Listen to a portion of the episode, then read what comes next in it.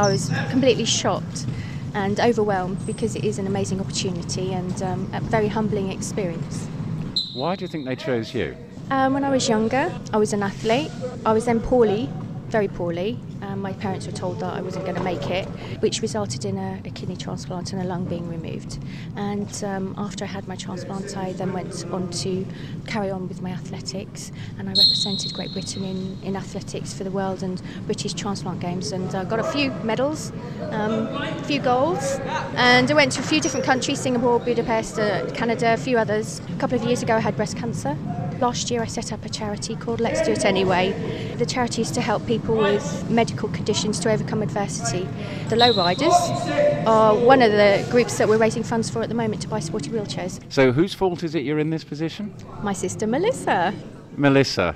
What's so special about your sister then? She's amazing, really. She's been through so much in her life and she gives so much to everybody else now that she completely deserves to carry the torch.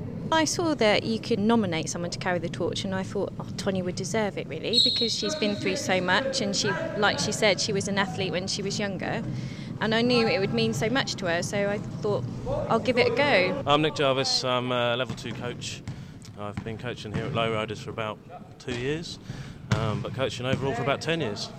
What does it mean to, to the team, the help that you're getting from Tonya's charity? Oh, it's absolutely amazing. She's providing funding for us to buy new chairs.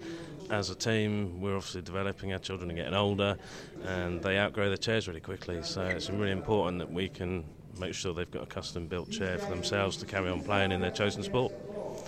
And that costs quite a bit, doesn't it? Yeah, each chair is costing around £2,000 each. So, yeah, to actually supply and fit all our children in, in made to measure chairs is an expensive job. I'm Joe Connor Saunders. I'm told you're actually pretty good at this game. Uh, yeah, I'm okay. Yeah, I've just recently, along with somebody else in the club, represented England East in the Sainsbury's UK School Games. Came second, so we're pretty impressed with that and really chuffed. So it's been really good, yeah. How important is her help to the club? Uh, majorly important because if she hadn't raised the money, we hadn't got those chairs. Two of the players wouldn't have had to play, be able to play to the ability they're playing at. So if you don't have a chair that fits you, then you can't play as well as you could do if you did have a chair that fitted you. So it's like major help. So.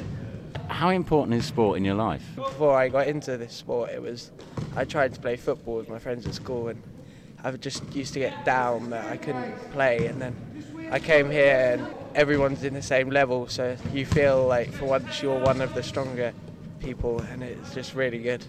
She's such an inspirational person, and she inspires so many people and now she's helping so many people.